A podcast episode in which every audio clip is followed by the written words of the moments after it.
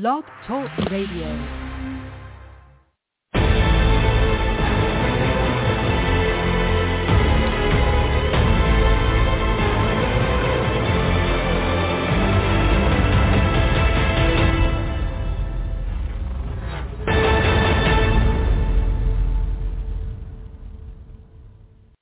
Calling all men, it's now your time for your show with your coach, the Men's Advocate Show with Linda Gross.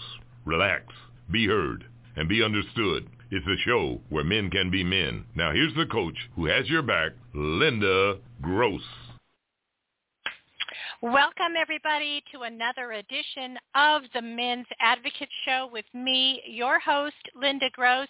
I am fired up to tell you about today's show we're going to be swimming with the sharks alongside my special guest today, Rey Ybarra, who is an author, entrepreneur, panel presentation producer, moderator, and of course, he's a media pro.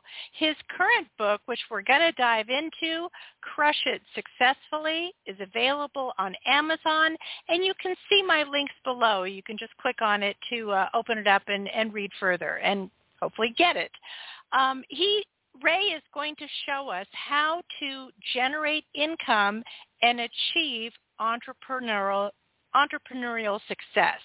So how are we going to do that? Well, he's going to be talking about how to find out what you're good at and how to make it a business. So he was really in the Shark Tank because not only did he do all of this, which we're going to get into in just a moment, but he did it with a chronic illness. So let's welcome Rey to the show. Hi, Rey. How are you today? Uh, doing just great, Linda. Thank you so much uh, for this wonderful opportunity. Uh, I've been looking forward to it for a while now. Awesome. All right. So um, just want to give a little more background that you have toured with some of the most successful Shark Tank entrepreneurs. That should perk up everybody's interest. And you have partnered with organizations for small business, entrepreneurs, college business students, and more. So tell us a little bit about your journey. How did you get involved um, in Shark Tank? And sh- show us how that related to your uh, rheumatoid arth- arthritis. Sorry, big big word. I'm getting tongue tied today. Okay, I'll I'll uh, I'll do my best here to uh, answer those questions for you. Yeah. Uh, you know, I got involved uh, with uh, the Shark Tank entrepreneurs actually a number of years ago now, and uh, it, it started, Linda, because I was uh, watching the show one night, um, and there was a couple of entrepreneurs uh, that I really, really enjoyed. Uh, Rick Hopper of Readerest mm-hmm. and uh, uh, the Ice Chips Candies entrepreneurs, um, uh, Bev Vines Haynes and her partner and I, I really was compelled by their stories. Uh, they were just really fantastic. You had uh, these these two um, older entrepreneurs. They called they're called uh, two grannies in a garage, uh, uh, and then you had this guy over here who developed a, a, a really cool product.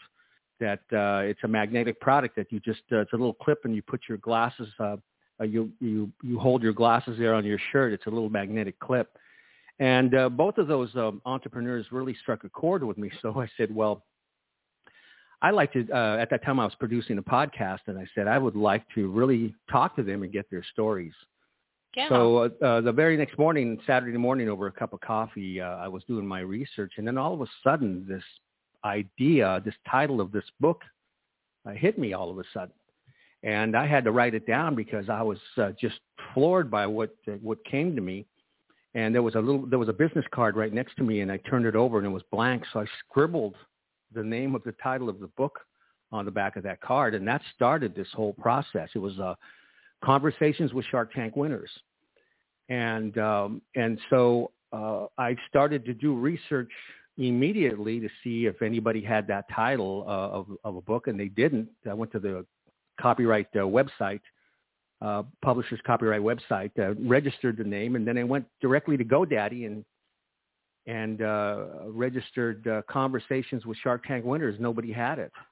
Wow. And within an hour, I had all of it, and then um, that's how this whole journey of working with the Shark Tank entrepreneurs began.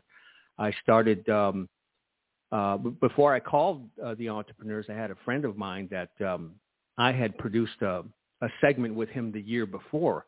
He was on a program called uh, Secret Millionaire, which was on ABC TV that followed Shark Tank uh, one one year. It was on one summer, Mm-hmm. and uh, it was a show where they uh, these very very very successful entrepreneurs would go undercover in local neighborhoods and seek out organizations that were doing really great work within the community.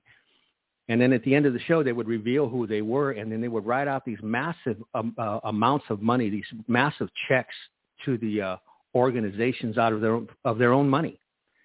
And there was a guy on there named Steve Kaplan, excuse me, and I saw his segment, and I really, really loved his segment. I I, I have to talk to him. I want to do produce a podcast with him. So I called him up, and uh, he agreed to do it. And he really, really loved the podcast that he that he put it up on his uh, his website. And I mean, Steve is one of the most successful uh, entrepreneurs on the planet. I mean, he's a two-time New York Times best-selling author, and he sold his company for uh, 1.2 billion dollars. And uh, Wow.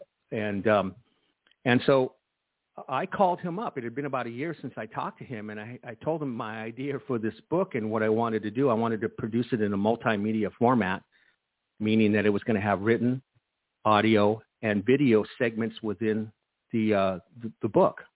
Mm-hmm. And he said, "Boy, Rey, that is a fantastic idea. That's a kick-ass, kick-ass idea. You go ahead and do it, and I'll support you any way that I can."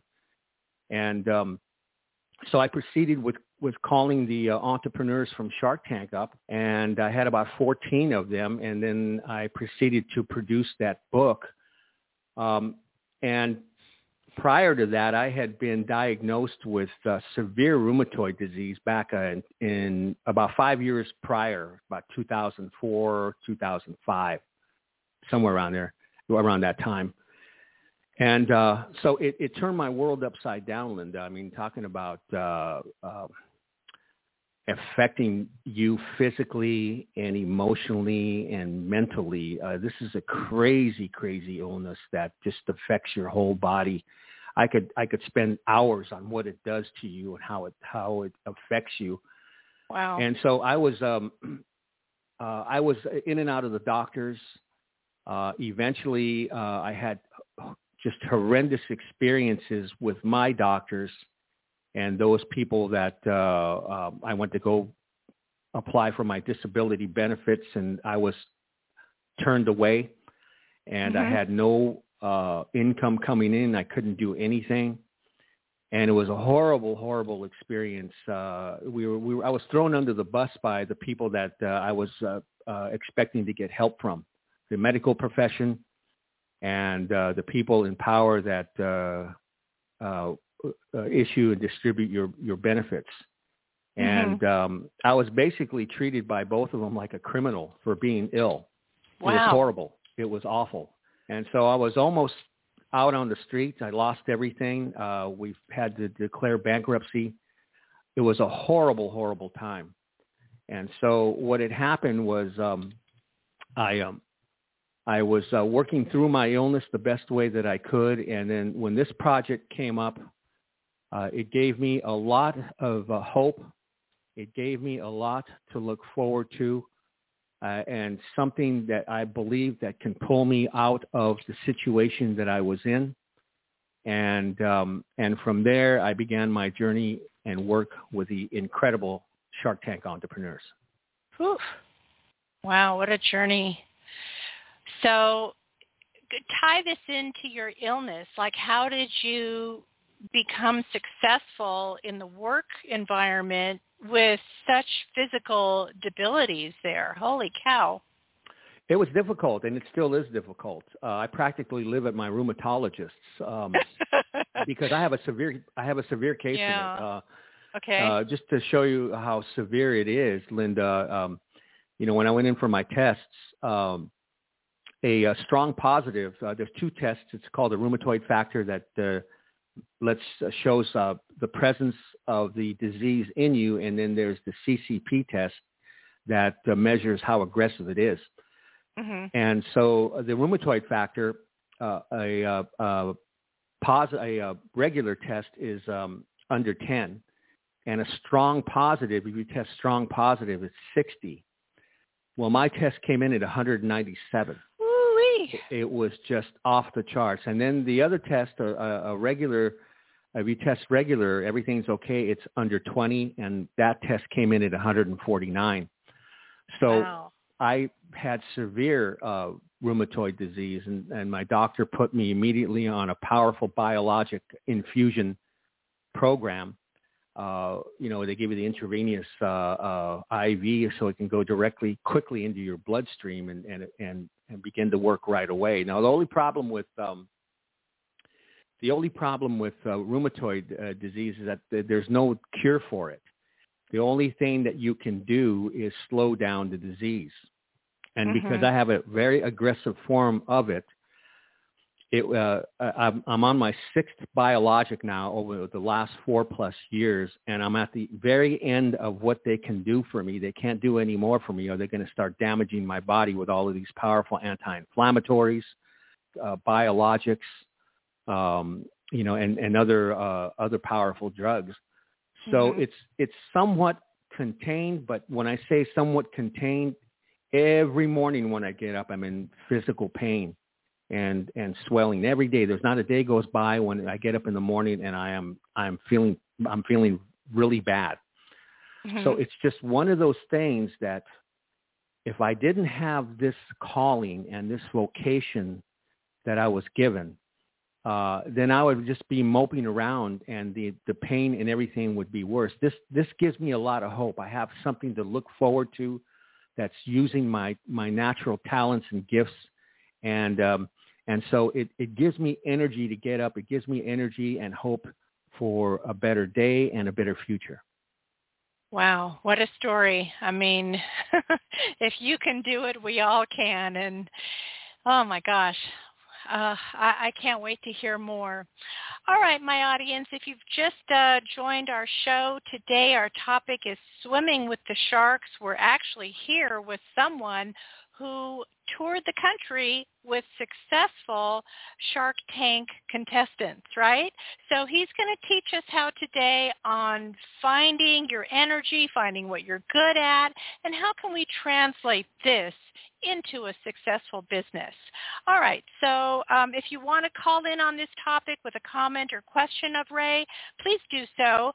Our call-in number is 323 642-1677, 323-642-1677, or I can see you right here on the chat line, blogtalkradio.com, blogtalkradio.com forward slash DT Linda Gross, forward slash DT Linda Gross.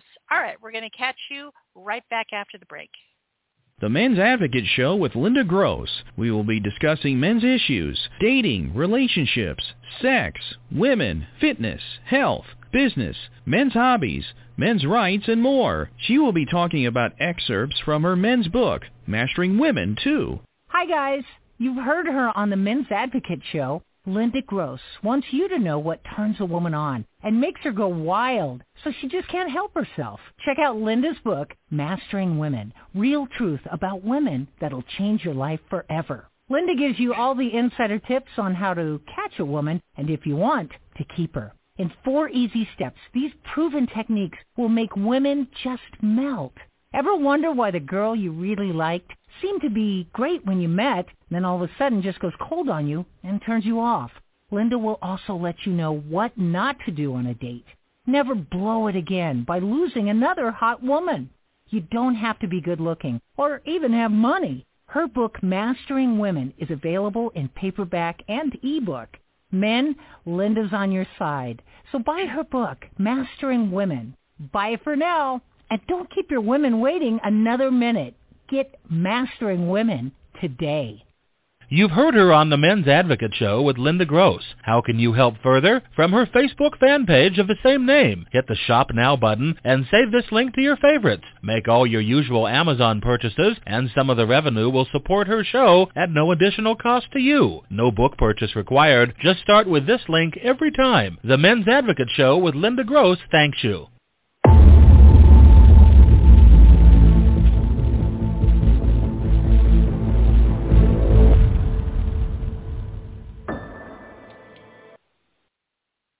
Welcome back, everybody. You're currently on with me, your host, Linda Gross. We are talking to my special guest today, Rey Ybarra, who's an author and entrepreneur, and our topic today is swimming with the ch- with the sharks. Rey, if you please, I think I have a caller on the line. We have Bob on the line all the way from Australia. Hi, Bob. Do you have a question or comment on this topic for us? Yeah. Um, first off, can you hear me okay? Yeah, we hear you great. Oh, great, great. Yeah, uh, nice to be back with you, Linda, and uh, good day, Rey. Um, what can I say? Similar journey, my friend. Um, I turned 70 a couple of weeks ago, and it's like, you know, I finally come alive. And like like you, uh, you found your mission.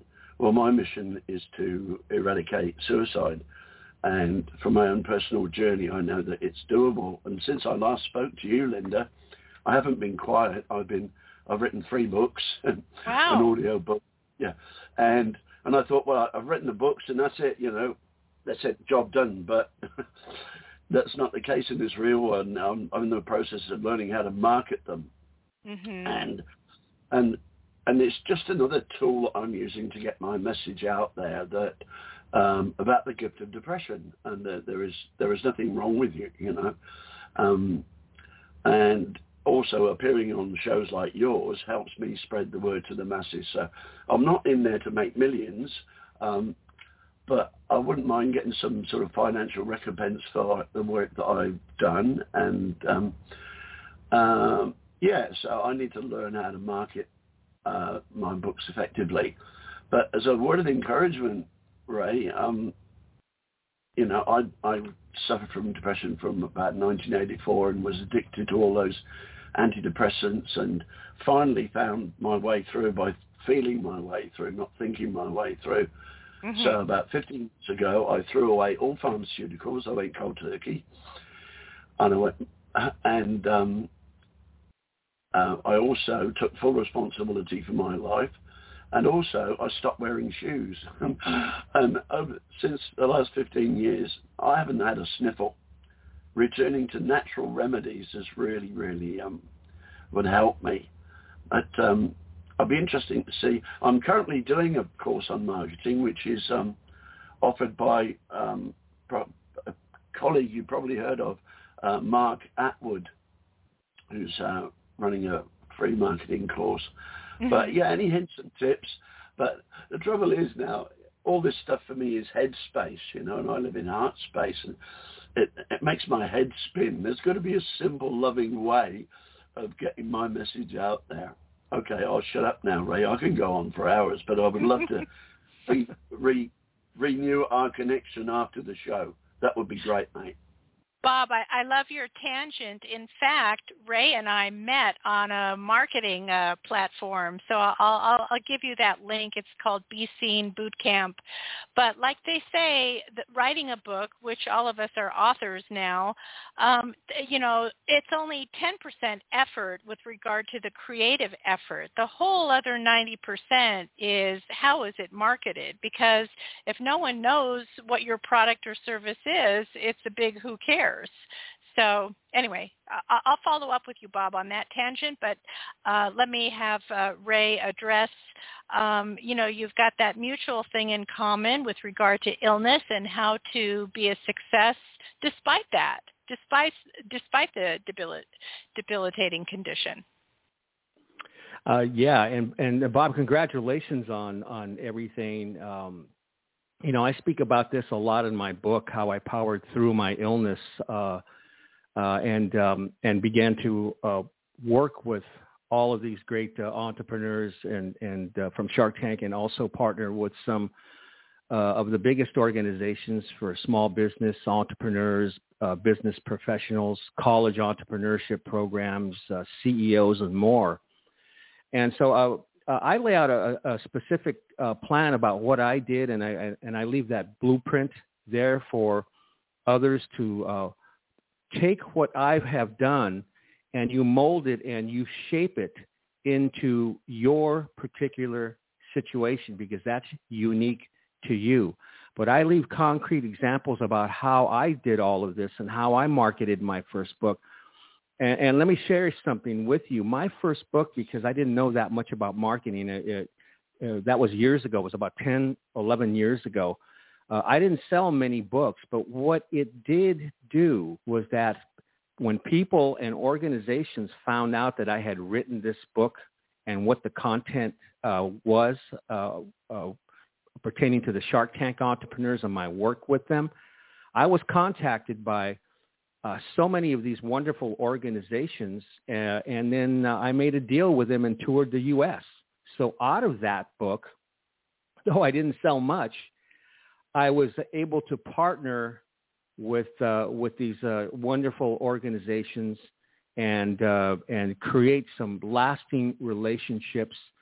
So you know when you when you write a book, I believe that you know there that's there's different aspects to um, to marketing and and and for me. what I did was I was able to put together my entrepreneur panel presentations uh, featuring a variety of wonderful Shark Tank entrepreneurs in different cities throughout the United States and some fantastic venues. And so uh, the book was a lead-in for me to make to to make these partnerships and to separate myself as yeah this is the guy that uh, uh, works with the Shark Tank entrepreneurs and is sharing these fantastic stories and um, and people, you know, really wanted to find out what these entrepreneurs did uh, to get on the show, what their personal struggles were, how they overcame challenges, and so much more. And I became the guy to do that for them. So when you write a book, uh, I always believe that you play to your strengths. Uh, you know, and, and, and, and my book is uh, uh, Crush It Successfully, How to Find What You're Great At not good at, but how to find what you're great at. And that's very important because we are, I believe, good at some things or many things, like we can multitask. But what is that one thing that we are absolutely great at that comes maybe natural to us or, or we're inclined and we gravitate toward that? And for me, it was sharing stories.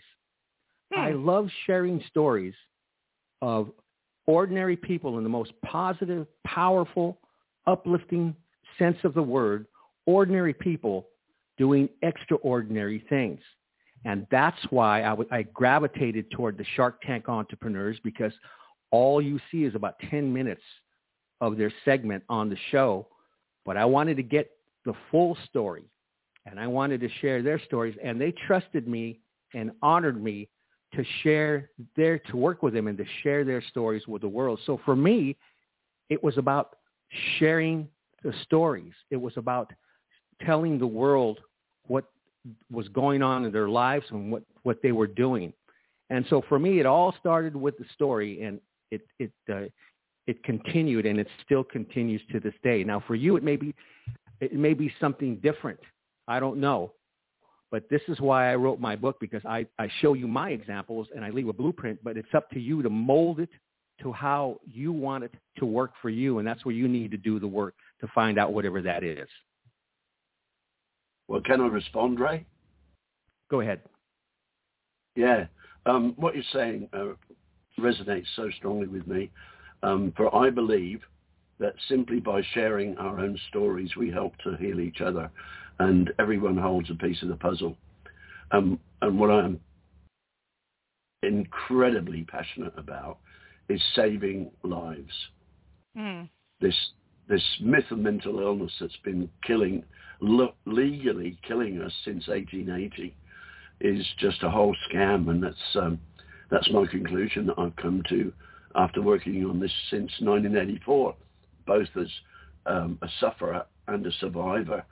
And so, yeah, you know, I'm not going to there was a there was a, a, a I'm sorry. There was a uh, uh, an essay by uh, the French essayist. Uh, his name was Alphonse. Uh, I, uh, I think his last name was Daudet. I, I, I might be pronouncing it wrong, but he wrote something that that resonates with all of us that are going through some kind of pain in in whatever form. And he said, pain is always new to the sufferer, but loses its originality for those around him, everyone will get used to it except for me. And that's what we go through, uh, whatever illness and whatever disease we have. And that's why our work in our different fields is so important. It's it's a matter of how we're going to get that message out. And uh, I hope uh, that um, you pick up a copy of my book to learn the different ways that you can do that because your message is so important. And I congratulate you on on your success in in uh, in your life and uh, with your book and with your with your project. Well, thanks, Rey. I'll just close with this statement. Um, where I am now, I believe that my body is so much smarter than me, and all I have to do is, is listen to it. Mm-hmm. And when I didn't listen to it, it, in 1984, it just went whack, and that's when I had my first panic attack. And now I I totally listen to and obey my body because my body knows what it needs. And and life is supposed to be simple, isn't it? You know, the KISS principle, keep it simple, sovereign. So great connecting with you, Rey, and uh, look forward to catching up with you in the future. And Linda, thanks for letting me share. Of course, Bob. Thanks for uh, dialing in, and luckily we caught you at a good time this time. it's uh, you were saying it's eight in the morning, so that's that's a pleasant time for you. You didn't have to stay up in the middle of the night. Um, and I think just to piggyback off of what Rey was saying, I think, you know, everyone writes a book for a different reason. I mean, one person's reasons might be that you want to sell, you know, a high unit volume of your book, right? But I think what Rey was saying is that sometimes for some people, maybe that's not the goal. Maybe to use it as a stepping stone to do something else. So it could be a stepping stone to do a live presentation and maybe speak before 100 people, 300 people, or what have you. Or maybe it might lead to something greater in the future that you could use as a calling card for something great in the future. So it's not the be all end all. Uh, you know, it opens door. Being an author definitely opens a lot of doors, and it's up to you to crack open the door and see where that leads you. Mm-hmm. Absolutely, I, I totally agree with that. It's one part of a of a whole picture. You know, it's a it's an important, very important piece of of the picture, but it, it's one part of it. Uh, uh, and you know, when I was uh, approached to tour with these great uh, organizations, uh, well, let me backtrack on, on this. You know, uh, years before that, back in 2000, I think it was 2001 or 2002, b- before my illness, um, I had uh, created and produced uh, my two-hour call-in live and talk uh, radio show on one of the major uh, talk radio stations that's still here in Los Angeles, 870 KRLA uh, mm-hmm. talk radio. And um, I produced and, and, and hosted um, uh, my two-hour call-in live show. And many of the guests, I, I had very little experience. On that. I probably had about two months of internet uh, pre uh, internet radio experience uh, when I got the gig. Yeah. And um, right away, I was able to um, uh, attract major, major talent on my show. Uh, I went to the uh, at that time Oprah Winfrey was dominating the daytime television. Mm-hmm. And uh, my show was about health and wellness. So I was basically able to get all of the guests that starred on her show, that were on her show, on my program, on my radio program. Wow. With, without hardly uh, any experience. On my, and I remember my first segment that I produced was with uh, the uh, the great uh, author and um, expert in, in mind body medicine at that time. He was just huge. Uh, is Dr. Deepak Chopra. Oh, sure and uh, that was my first, very first segment that I produced uh, uh, for my show, and uh, so I was able to find uh, what I was really great at. Right away, we started getting wonderful reviews, and I put some of these reviews in my book so people can read them, uh, and they can see that yeah, okay, well this is uh, when when you find uh, what you're great at, uh, then a lot of wonderful uh, things start to happen for you when doors start opening up for you. So that's why it's really important to find that. It's, it's not easy to do. Um, I was studying to be a therapist uh, and uh, fell into radio uh, because I was studying to be a therapist, and a friend of mine uh, who was a very successful commodities broker where I was working in Century City here in Los Angeles. Uh, he uh, he was a script writer, so he came down to to uh, uh, the shop where I was working, and he found out what I was doing, and he says, "Hey, well, can you come and speak to uh, uh, this group of 70 commodities commodities brokers? Uh, my, my boss wants more production and more sales out of them." And uh, so I went up and I spoke to a room full of about 70 commodities brokers, and, and it was an incredible experience. And then uh, he took me to, to lunch and said they wanted to know more about my work, and that's when he suggested I go on radio. Hmm. And hmm. um, and then from there, that's uh, you know the rest is history. I ended up going. I ended up uh, doing uh, doing major radio, major major talk radio. What a fascinating story. All right. So um, anyway, if if you're still there, Bob, I, I just want to say thanks again for calling in, and we'll catch you next time. And I'll definitely want to follow up on your topic as well. All right, um, Rey, it's a good segue to get into and to tell our audience uh, just how is it that they're supposed to be finding what they're great at. Uh, one of my life coaches uh, said to me, somebody that was in our boot camp group actually said that she and her husband used something called a Clifton Strength um, uh, test or something like that. I don't know if you're familiar with that test, or if there's or if there are other yardsticks that you use to find out what it is you're good at. Well, I uh, I know from my experience, I, I never used any of that, um, Linda. I know that there's a lot of great tools out there uh, that can help you with that. Mm-hmm.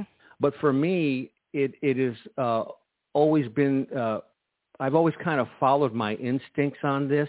Uh, when uh, I've always tried, I've tried different things, and I believe that uh, if you are very committed and consistent in your search for what it is that you are great at, that you're eventually going to find what that is. And that's how I found uh, uh, what uh, my talent and what I was great at, uh, which is being behind a microphone and being producing content, uh, being a media professional. Mm-hmm. Um, uh, and and and it leaves signs, you know, right away. Uh, as I was uh, mentioning uh, just a few minutes ago, a lot of the guests that I had on my show, they uh, there was a there was a a gentleman that I had, a best-selling author. His name was Dr. Marty Becker. He was uh, the ABC TV's uh, pet uh, pet doctor. Um, oh. And he had a, a big segment on ABC TV for a number of years uh, with animals, and he's a best-selling author as well, and um, really big. And so I had him on as a guest. He did a he wrote a, a wonderful book called The Healing Power of Pets and um, so we went on a commercial, and on the on the commercial break, when he came back, right in the middle, right when we were coming back from a commercial break, he said on air, he said, Rey, he said, uh, I want to just tell you that I'm on. I've been on thousands of radio shows and, and, and television shows, and I want to tell you that your program is absolutely one of the best I've ever been on. Aww. And it totally caught me off guard, Linda, because uh, I was not expecting that at all. Um, and so you will you will get feedback and, and, and you will get markers to let you know that that uh, that you are on the right path. And for me, I kept getting these wonderful we kept getting these wonderful testimonials and uh, and uh, things of that nature that let me know this is the path that you need to be pursuing. This is what you need to be doing. But you have to pay attention to it you have to be uh, really aware of it because more often than not, uh, you, your your path is going to lead you down multiple um, multiple uh, uh, pathways before you find what it is that actually you're great at. You can think. For me, I thought I was going to be a therapist, as mm-hmm. an example. Uh, but it didn't turn out to be that way. It turned out to be that I, my special and unique gift was in was in media and sharing stories. And so uh, I had to pay attention to that. I paid attention to that, and I left. I left school and everything, and I I pursued this with everything um, uh, that I have, and um, and it's important to be aware of that. It's important to be aware that uh, many times you're gonna you're gonna start off thinking it's to be one thing, but it's to lead you down a path, and you have to be aware of it, and uh, and and go through those different paths and, and and those journeys, and eventually you will end up and find what it is that you are great at uh, to pursue your career. Right. I mean, sometimes that could come in six months. Sometimes it could come in years or even decades later. I mean, just good to have an awareness because that means you're a seeker. You're always looking for it, which is always a good thing. But it doesn't necessarily land on your doorstep right away. In fact, I got I got a uh, message from one of my fans, and she had this question to pose to you. She couldn't be on live today, but here's her question. She is 16 years old, about to apply to colleges, and she says, you know what, Linda, I really don't know what I want to be when I grow up. I don't know. So should I go to college right away? Should I delay college until I figure it out? And then she told the story of her older sister who went to college right away, thought she was doing the right thing, and just bombed out of school a year and a half later, got D's and F's and bombed out. And then the older sister went to work in um, you know the business world for three years and then one day something landed on her doorstep and that was her calling and then she went back to college to finish. So now the older sister is headed to law school and now she knows exactly what she wants to do. So Rey, her question to you is, I don't know what I want to do. So should I start school and then stop? Should I not start school at all because I don't know? what she's supposed to do? Well, uh, you were saying that she's how old? 16? She's 16. She's now, you know, right at that juncture where she needs to apply to five or six colleges because, you know, you can't get into all of them. Um, so now is the time. So if she misses this window, it might be another year before she has this window again. Well, the good thing uh, about uh, about her is that uh, she's just starting out. I mean, 16 yeah. years old. Right. Uh, not many people know what they're supposed to do at 16 years old. I mean, right. Um, so she has a huge advantage in the fact that she's so young. Um, the one thing I'll say about college uh, is that college is is an is a, an experience. Uh, college is a time in your life when you're going to be exposed to different ideas and to different people, and you'll make different friends. And uh, it, it's a whole unique experience unto itself. So I would uh, uh, definitely apply because uh, you're you're so young, and uh, you will experience different viewpoints and different uh, ex- different classes, and you'll be exposed to all of these different ideas and because you're so young, you still have a lot of time. I mean, if you you go to school, let's say as an example, and let's say that you finish in four years, you're only going to be 20 years old. Yeah. And and you'll have all of that experience under your belt. And who knows?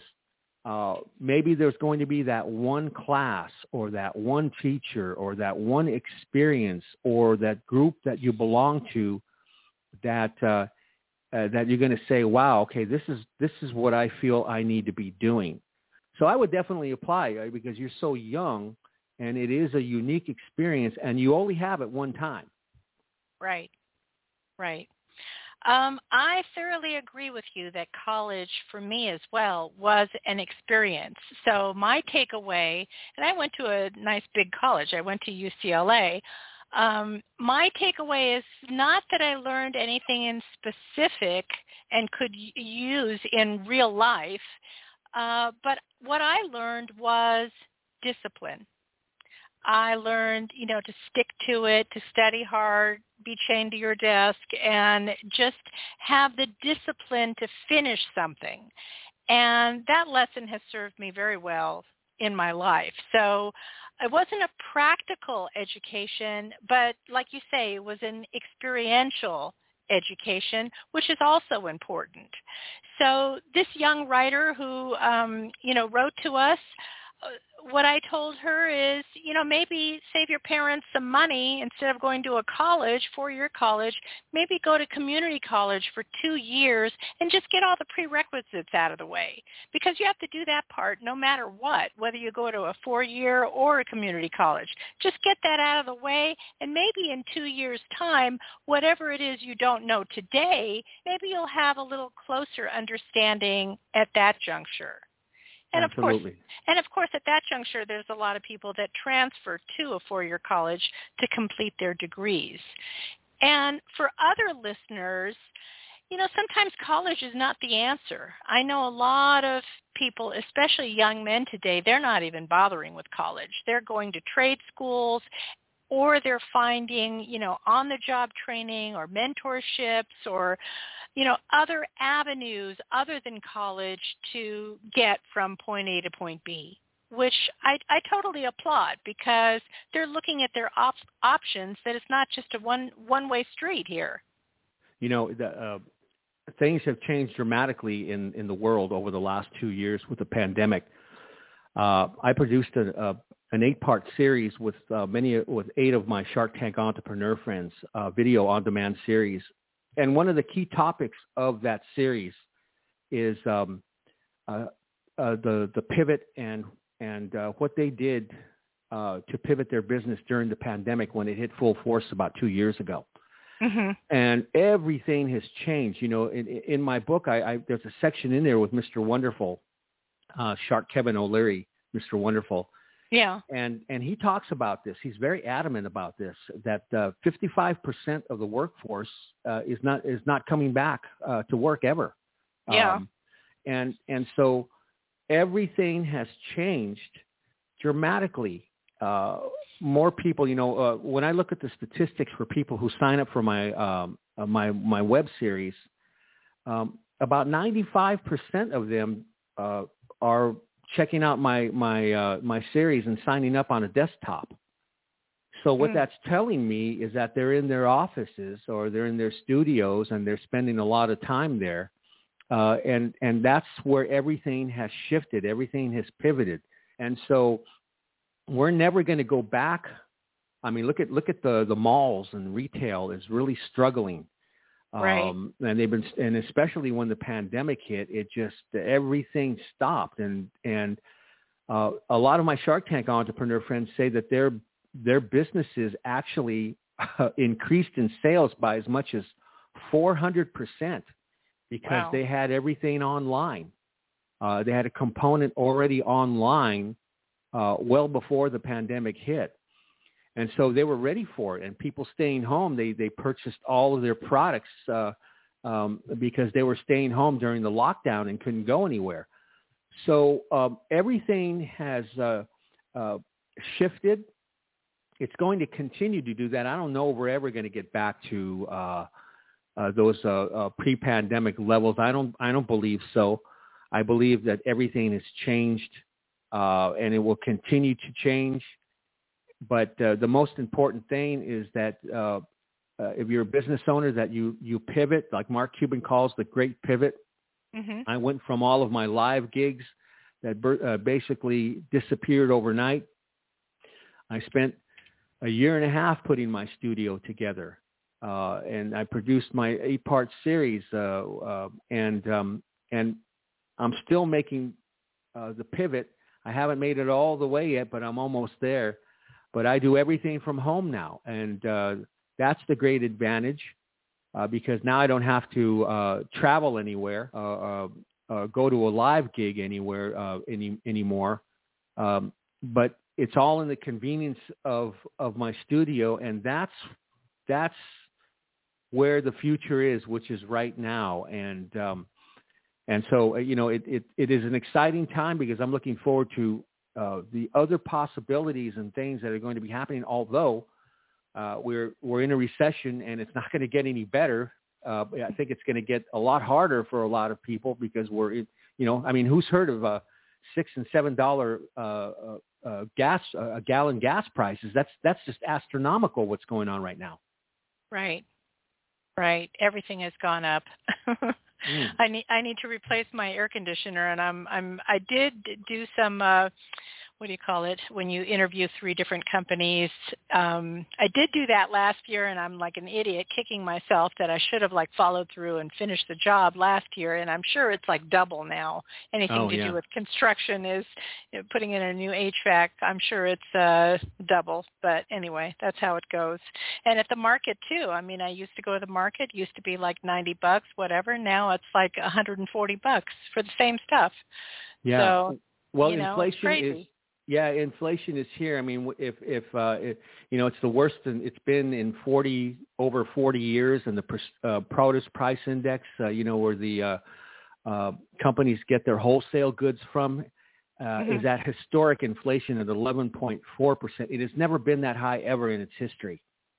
Um, so the one thing that's going on right now is, is uh, without getting political or anything, but yeah uh, if if those people uh, Uh, that are in charge of running our government right now, from the top on down to the bottom, if they worked for me, I would have fired them a long time ago. Seriously, I wish that were the case. I wish we could treat it just like a company or a corporation. This is ridiculous. Yeah, it didn't It's have to be that way. Yeah, it didn't. And the sad part is, it didn't have to be that way. But this is an opportunity.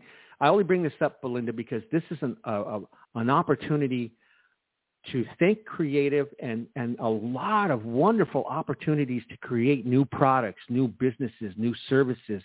That also is part of the equation here. Um, and it depends on what you're going to be focusing on. Are you going to focus on the half, the glass half empty, or are you going to focus on the glass half full? And this is what I love about Shark. I love the show because you see uh, people like you and I that are uh, coming up with solutions to problems and challenges that and uh, that that we all face, and they're coming up with these wonderful products and services to to uh, um, to help everybody. And uh, this is what I love about the show so much. It's uh, innovation at its best, and we all have that within ourselves. And right now is the perfect opportunity. Um, uh, what, what was it that uh, somebody said at the boot camp that uh, I hear that there's a recession here and I refuse to to participate in it or something like that. Um, uh, but you know uh, that's how I feel. It's it, it's there's wonderful opportunities here. All you have to do is just um, uh, you know seize it, go after it, and don't stop until you get it. So I think what you're trying to say is along with the pivot or the hardship or the lockdown, like whatever the negative narrative is going on, um, you're saying look for the silver lining that yes, this may, may be hard what you're going through right now, this moment, but look for what positive can become of this horrible situation. That and also, uh, Linda, uh, you know, when I was out on the road, uh, you know, I I struggled with my illness, and I was in tremendous amount of pain when I was on a plane and, and doing the traveling. Mm-hmm. And then when it was time for me to to, to um, uh, produce uh, and moderate my panel presentation, you know, uh, uh, adrenaline kicked in, and, and I was excited, and and it was a wonderful event. But then when I would get home, man, I would be wiped out for a week or two. Um, but I'm always saying that to uh, not to impress anybody, but to impress upon everybody that uh, where your focus is, that's where your success is going to be. And it doesn't matter of, about your circumstances. Don't let your circumstances define who you are, man. You just go out and you get it. Mm, I love that. All right, we have a few uh, minutes left of the show. If you want to hop on and ask Rey a question or give us a comment with regard to uh, businesses that you're thinking of or want to do or strengths, weaknesses, what have you, that's what we're here to talk about today. Rey swam with the sharks and so can you and you can be successful too. So hop on 323-642-1677 323-642-1677 or catch me on the chat line blogtalkradio.com blogtalkradio.com forward slash DT Linda Gross. You can check out Rey's book, Crush It Successfully on Amazon. Just look at the links below or on my social media. Just uh, click on it and away you go. Also, he's got an eight two-part series. Um, they are eight half-hour segments. They're free to his audience. Just go on his website and these are elements, correct me if I'm wrong, Rey, Rey, these are elements that will help teach the, the reader or the viewer how to find out what they're great at. Is that right? Well, um, it, it part part of it is that, uh, Linda. The other part is uh, uh, mainly what it is about is uh, this series uh, focuses on uh, pandemic strategies for increasing your sales and visibility for your business. Mm-hmm. Um, I, I, I, specifically selected eight of these great Shark Tank entrepreneurs and asked them what they did during the pandemic uh, to grow their business, and and they talked about specifically their strategies, what they have done during this time. Uh, so it kind of focuses a little more on that. My book focuses more on um, on you know uh, uh, finding what you're great at, but but the, uh, the the series is kind of the foundation for all things crush it successfully, and you can find that by going to uh, the website is a little different. It's collegeentrepreneurmindset.com. It's a little long, but right. uh, uh, it's collegeentrepreneurmindset.com, and um, and uh, just enter your email, your name, your your email, and after the first obligatory few messages, for eight days in a row in your box, you'll get a full 30-minute video segment with these great entrepreneurs from Shark Tank. I love that, and it's so fresh. It's it's relating to the pandemic, so it's right off the press there, guys. So make sure you get that done.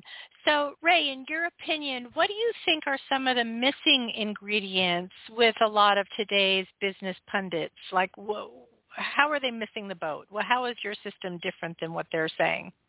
Well, I think practicality, uh, Linda. I, I think uh, you know. Um, my wife always says this. You know, uh, we're we're watching. Uh, there's a lot of programs out there, man. There's too many people talking.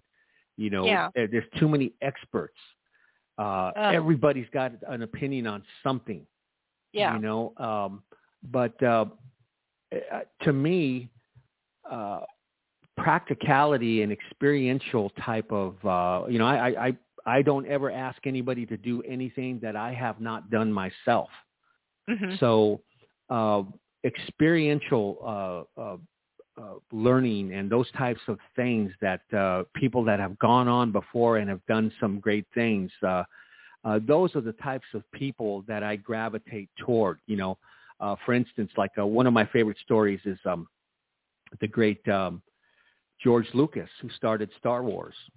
Mm-hmm. Uh, I bought his book, his autobiography, and I read it in just about one day. It was just unbelievable. But we're talking about a guy that uh, you know uh, started uh, wrote Star Wars and, and he had his script and he took it to Hollywood and all of those so-called experts uh, laughed him out of town. They said it was the stupidest idea. It would never work. Uh, you know, get out of here. You know, you're crazy. And it was only until he he had a success uh, with American Graffiti when he made that movie that he had the money uh, to produce uh, uh, Star Wars to start that project. And uh, and of course he started it, and he was the first one to merchandise uh, uh, uh, his movie with all of these products and toys and games. Uh, yes, endless. And, yeah, and and nobody had thought of that before uh, to that to that extent to that level. You know, Francis Ford Coppola did the same thing when he took the Godfather uh, script around. Everybody, no, nobody wanted it. Nobody wanted it. Everybody thought it was the the, the craziest thing and it was not going to work. And then uh, when he when it became a huge success, everybody wanted a part of him, you know, and so um, uh, those are the types of of of, uh, of people that you want to follow, man. You you know, you, you, there's there's just be cautious of all of the experts. Look at what somebody's uh, somebody's behavior. If you look at somebody's behavior, that's going to define who they are, man. When people see me. Uh, and they see photos of me online, and and and that they, see this guy in front uh, in front of audiences with a whole panel of Shark Tank entrepreneurs, man.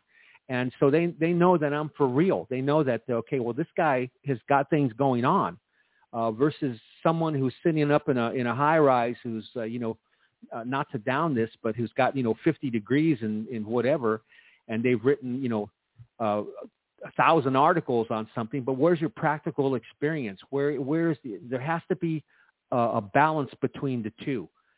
So um, uh, just be very careful and and uh, and uh, and look for those people uh, that you admire. Look for those people that you uh, that have done things that where you want to go.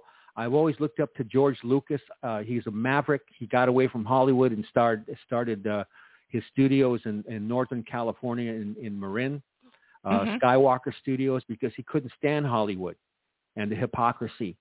And uh, and he he uh, he moved his studios up there, and of course the rest is history. So those are the type of people that I look to. You should uh, look for those people as well. Right, right, right. Uh, yeah, you know his legacy, Lucas's legacy, was he revolutionized how people are paid. So he was mm. the first one to come up with, you know, you can just pay me scale. I, mm-hmm. I don't know how much a director's scale is. Let's call it, you know, a hundred thousand dollars for an A-list movie. I don't know. You, you guys can correct me. But um, anyway, he says you can pay me scale, but what I want is a cut on the back end. Uh, absolutely, I'll, I'll yeah. take five percent on the back end. They're like, "Well, you're crazy. Are you sure? You know, somebody of your caliber. He was successful with American Graffiti, as you say. We're not going to give you a hundred thousand. You know, we'll give you two hundred fifty thousand or whatever the number was." And he goes, "No, no, just pay me scale, and I'll take the cut on the back end." Mm-hmm. Right, well, exactly. He ended up making eh, the like the most money. I don't know what the total figure was, but it was something like half a billion dollars or whatever in in box office revenue, uh, way leaps and bounds above, you know, probably like a thousand times more than all like the next closest comp- competing movie. So mm-hmm. as a result of that, all the subsequent A-listers, they're like, well, we're going to do what he does, just pay us scale and we'll take a cut on the back end. Right, exactly. Uh, that's a good, that's, that's a yeah. great point. I'm glad that you brought that up, uh, Linda. That's that's so important. Uh, that's thinking outside of the box, man. That's thinking into the future, seeing the whole picture. Uh, and right. uh, if uh, if there's one thing that I can leave your audience b- before our time here is, uh, you know, see the whole picture. Uh, you, know, you know what you're doing. Uh, uh, when when I wrote my book in the beginning here, uh, that was only one part of uh, of this whole picture. Uh, there was the the other components that went with it, and so uh, see that whole picture. Uh, make sure that your vision is is is complete. It's well rounded uh, because there's going to be different parts to uh, to your success, and uh, not just one over here, but it's going to be a few that that are necessary for you to be successful. So don't ever lose sight of that. Um, and, and, and make sure that your, your vision is, is really, really big. Don't be afraid. Like Daymond John says, uh, it takes just as much energy to think small as it does big. True. And you know what? If you feel it in your gut, no matter how crazy the idea, your gut is always right. Just stick to it and you could be the next next Lucas out there. So just stick to it.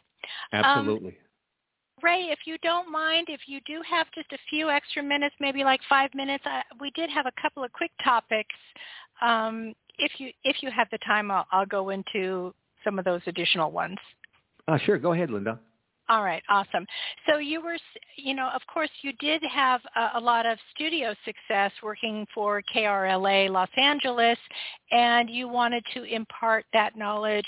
And you were saying to our listeners, set up your studio for success. Tell us a little bit more about that. And this is so relevant now with everybody at home doing their Zoom classes and everything else. Go for it. How should they set up their studio? Uh, great question.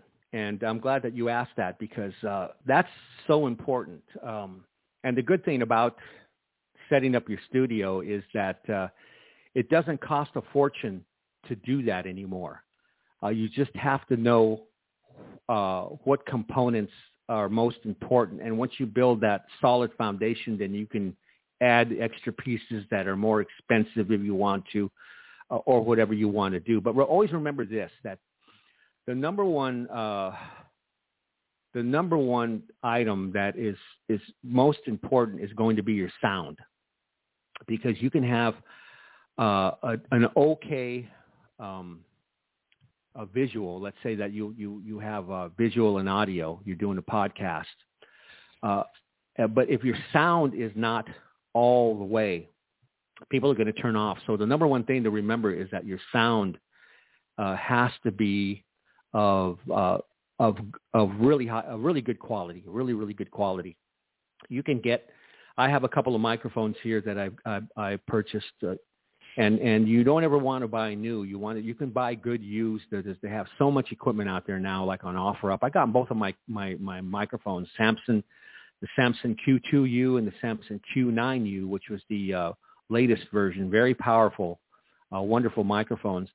Um, I got both of those for about a $120 for both of them. Wow. Uh, uh, retail, uh, they were brand new, except uh, you know they the, the the people didn't you know they they bought them and then they just didn't want anything to do with podcasting anymore. Mm-hmm. And I bought them. They were just the boxes weren't even open. you know, they was brand new. Wow. Uh, they just wanted to get rid of them. Uh, if I had a bottom new, it would have cost about three hundred and seventy dollars, something like that. So I saved a lot of money. And um, so I use the Samson Q Q Q2U and the Q9U microphones, and they're very comparable to the industry standard, which is the, the SM7B, the Shure the Shure microphones, which are uh, what they use on broadcast radio along with the RodeCasters. But always buy a, a good used microphone, and then what you want to do is you want to have a, uh, um, um, an interface that goes with it. I use the um, the interface is a sound boost that gives you that round, fat studio radio quality um, sound, and it boosts your signal and it makes it rounder and deeper and fatter uh, than if you just plug in your uh, uh, your USB uh, into your computer. So uh, I use the Shure X2U, and it's a portable interface that boosts my signal, that brings a lot of of, of, of power to it. And then on my um, and you can get that for like uh, you can get a good used one. I was just looking at at, at those online for like forty dollars now. I mean, they're they're just uh, wow. They're they're so you want to have that, and then um, what I love about the Samson microphones is that they're both USB and XLR, meaning that Yeah. you can use a microphone cord, of course, and plug it in, uh, plug in, or you can use a USB uh, uh, cord to plug into your computer or your hub, whatever you want to use. Uh, Mhm. but um, the uh, the X2U, the Shure X2U interface, you can only plug that in with an XLR cord. So uh, because um, my microphone has both, it, it it allows me to do that. So I just plug in with an XLR cord into my interface, practice with the different levels, and then uh, it, it I plug it in. I plug that into uh, my USB uh, hub, and so I'm able to get the sound that I, that I get. Uh, I also use it, it's also advantageous uh, to uh, you know when you if you have cameras, I use the uh, Logitech uh, C920s. Um, Wait, Rey, Rey, Rey, before you go on to the camera issue, I just wanted to make a quick comment on the audio. When Yeah. I first met you, I think we were on a Zoom call with the boot campers with our marketing group. Yeah. Uh, not only me, but other people, we all noticed that, of course, you have a melodious voice, a nice, deep, resonating voice, of course. And of course, you have radio experience but I in particular was blown away. I'm like, I'm not an audiophile, but I am blown away with how you sound. And so I'm so thankful that you kind of went into specifics. Those of you who are thinking of doing this professionally, or even if you're not, even if you're just doing Zoom calls with your with your office meetings or what have you, you know, you really can be a standout. I agree with Rey if the sound quality is a number one. So thanks Yeah. for sharing those tips. Oh, you're welcome, and uh, I'm glad that you say that because feedback. Uh, you know, I got so much feedback from that uh, um, uh, from the you know the the uh, the group.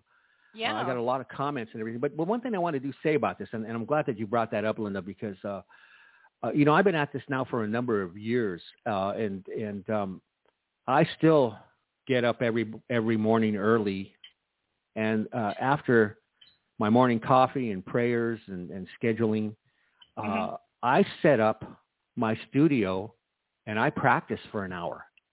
Wow. Every morning I set up my studio. I have my checklist. I go through everything and I hit that record button and I practice and practice and practice every single day.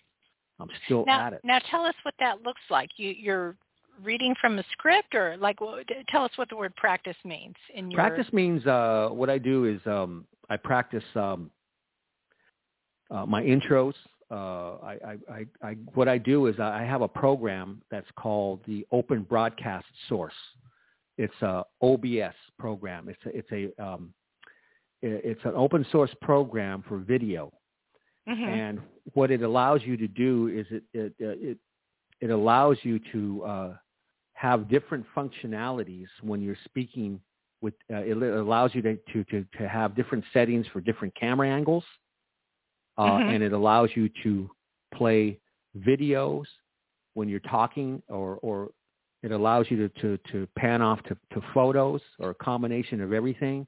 It's called hotkeys. And, and you program your different keys for whatever you want to show when you're talking to your audience. Mm-hmm. So what I'll do is uh, I will practice those every morning. Uh, let's say that I'm, I'm I I practice my intro and then I go into talking about my book and I hit a hit a key and my book uh, uh, image shows up when I'm talking. I hit another hotkey uh, on my keyboard that I program in, and it goes to the videos of my um, my Crush It Successfully videos while I'm talking over it, and then I hit another hotkey and it brings me back. In, uh, uh, you can see me on on my computer f- from whatever camera that I want, and then I hit another hotkey, and it goes to a whole different camera angle. It goes to my DSLR camera, which is like a Sony 5007 or excuse me 5001 um, camera that I use. Uh, it's a DSLR camera versus the uh, Logitech cameras. Mm-hmm. So I practice that and I record it you know, just like I'm doing a live show. And wow. I do that every morning. Uh, uh, uh, I'm doing that. And and what I want to say is so important, Linda, about this is that you know, um, your microphone is only going to transmit what is inside of you. So a microphone will not make your voice. It just is a conduit that amplifies what is already inside you. And that's why practicing is so important because you have to get your proper wind and your proper technique. And then you listen back to yourself over and over again. And um, I constantly work on it every day. It just doesn't, it just doesn't happen. I'm, I'm very conscientious about, you know, my improvement and I can hear things I can hear a lot of things that the the the, the majority of people um, probably can't hear. I hear them. If something's mm. a little off, I'll hear it. you okay. know. So so that's that's what I want to emphasize here. A microphone is only as good as you are, and so that's why practicing and practicing correctly, recording it, and listening listening back to yourself is so important. I love that. So you're saying it's sort of like an opera singer that before he or she starts to practice the actual song, that they're doing scales for, I don't know, 45 minutes or whatever. You know, just kind of warming up the chords and the, you know, the what have you, the timing, the pacing, the the pitch, the wh- whatever it is, you know, they're they're doing the practice. You know, absolutely. they're doing they're doing scales. mm-hmm. Yeah, no, absolutely. I mean, you know, look at the greatest golfers. I mean, you know, like Tiger Woods and all these people. Uh, yeah. They practice every day. You know, they're out there early in the morning yeah. practicing and practicing, and it never ends. I mean, and and um, so you know, the the, the equipment. Um, that's uh, that's what I would suggest uh, that uh, you start with. Uh, always always buy used. Uh, you don't ever want to buy new because there's just so much equipment out there. There's a lot of different microphones that I that I uh, worked with in the past. There's the Yeti Blue microphones that are the USB microphones, multi-directional if you want to use those. Those mm-hmm. are decent. Um, uh, but for me personally, you know, I, I, I uh, uh, when I was in broadcast radio, that sound really stuck in, in my ears, and uh, I looked for something to replicate that sound, and and and we have now the technology to do that. You know. Um, yeah. Uh, so uh, that's those are the basics. Um, for for your sound and always remember that your sound is number one that's always going to be the most important aspect of your studio love that i cut you off did you want to say anything more about the camera oh uh well i use the uh i have a, an older sony 5000 uh dslr camera that i use um and it's still that that camera still looks really great um it's an older camera it's like it's about four years old Mm-hmm. Uh, but um, and then I, I use also the Logitech C920s. Um, uh, those are the uh, portable cameras, uh, and they have a really clear uh, visual with that uh, as well. Those are very good as well. So I use a combination of those two, and I tie it into the uh, uh, Open Broadcast Source uh, uh, software. Uh, mm-hmm. And I use a there's a thing called a video capture card uh, that you hook up your um, your cameras to, that uh, will transmit that signal uh, from your camera, from your DSLR camera, um, and uh, so that's uh, that's what I use uh, uh, in my gear, in my equipment. Um, so um, you know, those are things that I, I learned how to do. Uh, that's what took me about a little over a year to uh, configure my studio to how I it's most functional for me. I, I, I went on YouTube and I found out found some really great people that I, I could learn from and then I called and asked questions and asked some of my friends and colleagues who have studios and I was eventually able to learn all of the basics on this um, with sound and with visual and with uh, the uh, software to, to tie everything in.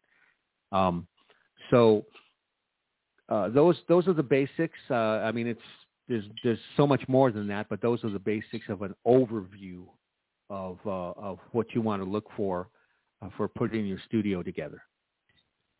I love that. We appreciate it, and we we all noticed. So I mean, it wasn't just me. I think you can attest. There were like five or six other people who also said similar things. So good job on that. oh, thank you, Linda. I greatly appreciate. It. I great. I greatly appreciate you and your and your feedback. Uh, you know, you're a veteran of this, you know, so I, I greatly appreciate that coming from my peers. It's, it, it means a lot. Thank you. All right. Did you want to say anything real quick about monetizing and sponsorships? Uh, I'll hit on, on some, I'll hit on that pretty uh, you know quickly here. Uh, you know, when I you want to have something tangible that you take to organizations. Uh, uh, you know, for me, uh, and you want to have subject matter that is really, really relevant because the bottom line is that when you're working with organizations, of course, they want they want the benefit to their organization. What are you going to do to benefit them? Okay, but you have to also have uh, subject matter that stands out. Mm-hmm. You know, when when when I went on tour, my subject matter was so different and so unique uh, because I was actually bringing the Shark Tank entrepreneurs in a live right. setting, and of course the, the everybody gravitated towards that. What they some of the organizations uh, uh, uh, wanted me to open up uh, the um, uh, the speaking portion of their programs as uh, a way to bring in more people for their keynote speakers. And what started happening was that I had more people uh, opening up the show, opening up the, the, the conference, and then once my panel was over, then they would leave, and then the, the keynote speakers that they they had a hard time, you know, filling the uh, uh, uh, the, the seats. So mm-hmm. you have to uh, have a really great subject matter, and uh, that's going to be captivating. That's going to be interesting, compelling, but it's going to be very, very different. So with that in mind, I mean, uh, uh, just a quick example. You know, everybody, uh, let's say, for instance, uh, uh, social media, that you got a, a, social media person that they talk about, uh, you know, getting your visibility and how many times, you know, you should be posting on social media and, and interaction with everyone, yeah. that type of thing. Now, that's important. Okay, I get that. Mm-hmm. But it's not exciting. Okay, it it it, it it's it's um, social media is here to stay, like Daymond John says, but it's not really exciting. Okay, you want something that's going to pique the interest of your audience, a subject matter And you know, I thought to myself, uh, you know, Shark Tank is uh, is a I mean, it's moving into what they're they're they're filming for its 14th season now, and it's still winning its time slot on Friday night. It's still winning Mhm. its 18 to 49 demographic, which is Mm-hmm. astounding. Yeah. And um, so when I would uh, take it out on tour, uh, uh, the, the the young entrepreneurs were excited about it. The older entrepreneurs were excited about it, and it generated a lot of buzz. And it was very different. Nobody had that. Nobody had it in that capacity that I had because I was the guy that uh, you know I spent an enormous amount of of time in studio uh, and researching these entrepreneurs, and so uh, I could ask questions and I knew things about them uh, that that nobody knew because I spent all that time uh, preparing and everything. So it set me apart from everything. So make sure that your subject matter is going to be compelling and it's going to be different. What is it different uh, that that is going to have um, uh, that people are going to be drawn to? And so make sure that that you do your research, that you do uh, your homework, and whatever that is, whatever that that that that subject matter is, make sure it's going to be different from what everybody else is doing. Yeah, that one liner that I toured with Shark Tank contestants, I mean, that'll open up any door. I mean, it's almost the equivalent of saying, hey, I used to work for Oprah or something. I mean, it's people definitely want to know more. So whatever the audience's field is, look for that one liner, that one sentence that's going to make the person say, what Rey? What are you talking about? What did you do? How did how did you do it? You know, when they're asking you questions, there's definitely interest there, and you could spin that into a talk or a presentation or, or a blog or a podcast or however creatively you want to spin that. Definitely. Absolutely. Absolutely, Linda. I, I And totally then- agree with you. And then lastly, and then we'll close out the show. I'm sorry I've kept you here so long. Stop me if you if you want. Um, two or three of your secrets for how to be a great keynote speaker. Oh, great question. Outstanding question. Uh, you know, most of us are aware of a, there's an organization um, called Toastmasters. Um, Yeah. uh, I know I know a lot of people that went through the program many, many, many, many years ago. I used to belong to a, a chapter of Toastmasters, and um, you know, I, I I was invited back ab- about three, four years ago. Uh, there was a chapter here in LA, and I went. You know, I I, I went, but uh, I realized uh, uh, without disrespecting anybody in that organization because they've done a lot of good for a lot of speakers, but I basically believe that. Uh, their model is pretty antiquated. Um, Mhm. You know, because uh, uh, it takes forever just to get through the basic uh, ten speeches that uh, supposedly build your foundation. But I found a way that that cuts from point A to point B, and I talk about this in my book uh, about uh, you, that you don't need that much experience. Uh, uh, from what I discovered uh, on on how to do this. And how you do that is, uh, I'll, I'll give a small example of this, is uh, you put together a panel presentation. You put Mhm. together a panel of, of, uh, of uh, like in my instance, different Shark Tank entrepreneurs. And, and um, the secret to this is I did a tremendous amount of research and spent a tremendous amount of time in studio getting to know these entrepreneurs and what they went through in my research. So by the time I got on stage, it was second nature to me. And I didn't have, I mean, I had an hour for uh, a keynote presentation and a panel presentation, which went by very, very quick. But um, uh, if, if, you're a, a speaker and you don't have that much experience, it, uh, the, the key to everything is doing your pre-work and your pre-research and whatever subject matter it is. And if you go on stage, especially if you, if this is why I recommend having a panel, because uh, you don't have to memorize a keynote. You don't have to practice a keynote. You go up there with your specific questions, and you ask uh, after your introduction. Then you ask the different panelists uh, uh, uh, different questions of your subject specific material that you prepared and worked on beforehand. And your job as a as a moderator, you're you're still a speaker. You're up there on stage with them. Your job is to make sure that the the the, the uh, your panel is being uh, paced and they're being um, involved and they don't waver, and that you read your audience that they're connecting with the questions you asked and the and the pacing and the subject matter of what you're bringing in. And it's very different from a keynote speaker. Keynote speakers, you know, they practice and practice and practice and and go over everything and they have uh you know 30 minutes uh, uh 40 minutes 45 minutes sometimes an hour where they're up there and they're speaking to an audience making and they're having to be highly highly engaged but this is kind of a shortcut where in essence you're kind of hiding behind your cushion of your panel.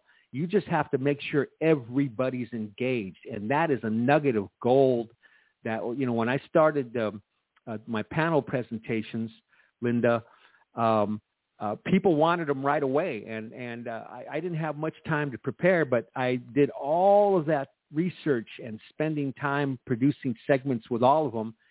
So it was second nature to me when I went on. I just had to make sure everybody was involved. I didn't have to prepare a, a 30 minute keynote. I just prepared my questions, mm-hmm. and uh, and I was off to the races. I love that. That is a golden nugget right there. I noticed that. Plus, it also having a panel takes the pressure off of you.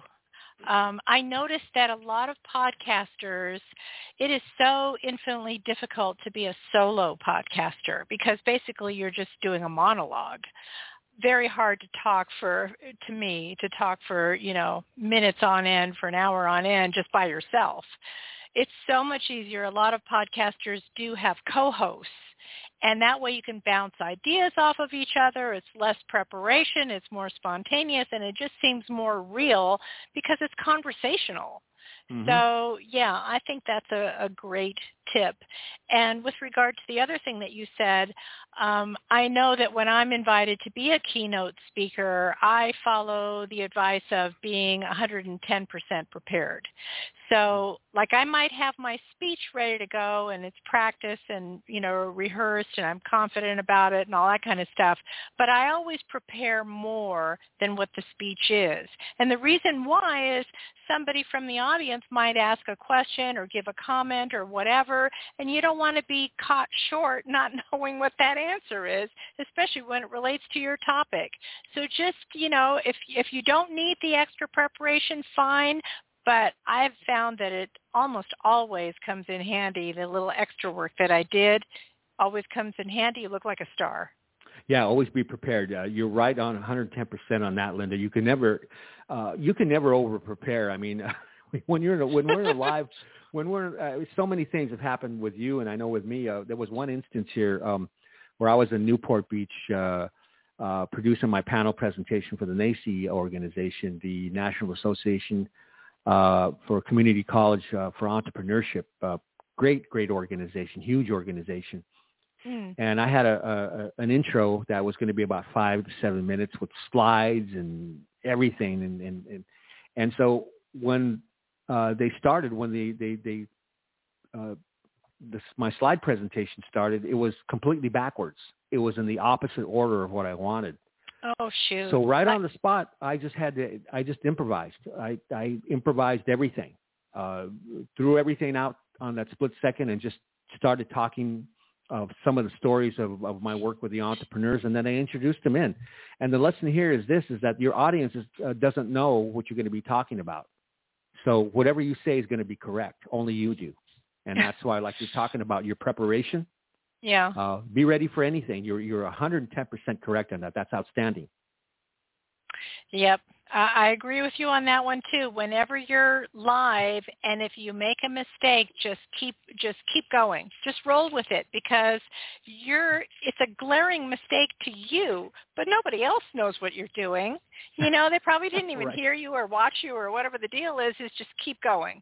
And if you do need to correct yourself and say the say it a different way or whatever, that's fine too. Just keep going. It's a live show. What are you going to do? Absolutely. Uh, they're not going to know either way what, what you have planned. Only you do, so it's correct for them. exactly. All right, I'm going to bring our show to a close. I thank you for these extra minutes. You have been a delightful uh, guest and co-host here, and I really, really appreciate it. We'll have to do it again sometime. So thank you again. And for my audience, you can see Rey's links to the book as well as the uh, eight segment classes that he's talking about. Just click on the links below or in my social media and away you go. You can find out more information. So thank you so much, Rey. I really appreciate your being here. Uh, thank you so much, Linda. You are absolutely awesome. Uh, continued success to you with your great work and purpose. Um, and um, I am looking forward to this again. You are just uh, wonderful. Thank you so much for having me. Oh, thank you so much. All right. We'll talk to you soon. Okay. Thank you. Bye-bye. Mm-hmm. All right. There goes Rey. Okay. So um, if any of you missed last week's show, we were talking about are there really plenty of fish in the sea? And I want you to join my guest from last week, Jonathan Alexander. He also is a host right here on Blog Talk Radio, and the name of his show is Life, Laughter, and Happiness. And I wanted you guys to join us on not only this topic, but he brought other common dating myths, well, we think they're myths, but I don't know if you think they're they're truisms or what. And we discovered this on the show. So are there plenty of fish in the sea and a few other ones? Uh, I want you to decide. So if you missed that show, find it right here on Blog Talk Radio in the archives, or you can go to SoundCloud, TuneIn, iTunes, and now on Spotify. All of those links are right here in the picture carousel, uh, right here on the show information um, of Blog Talk Radio. And click there and catch up. do a little binge listening if you're a new listener, right? Okay. And what else have we got for you? Oh, um, let us let's see. Let's give a shout out to Aaron Clary, one of the sponsors of my show. Take it away. My friend and colleague, Aaron Clary, he has a brand new book out. It's called The Menu, Life Without the Opposite Sex. So for all of human history, men and women have come together to form families. It may have been common, it may have been routine, but that's what they did. Generation after generation for all of human history, men and women formed families. Well, that is until now. So he is answering the question for you, is partnering up good for you in 2022? I know many men would say not so much, right? All right. So you got to check out his new book. It's called The Menu. I'll put it in my social media link so you can just click on it. You can catch it on Amazon. It's doing super well. The Menu. Catch that. All right. Thank you again, everybody, for joining our special show today. I really loved having you be here. Please uh, like, like and subscribe to our show. Tell your friends and family the more the merrier, right? And we will catch you next time right here on Blog Talk Radio. We'll catch you next week on the Men's Advocate Show. Bye for now.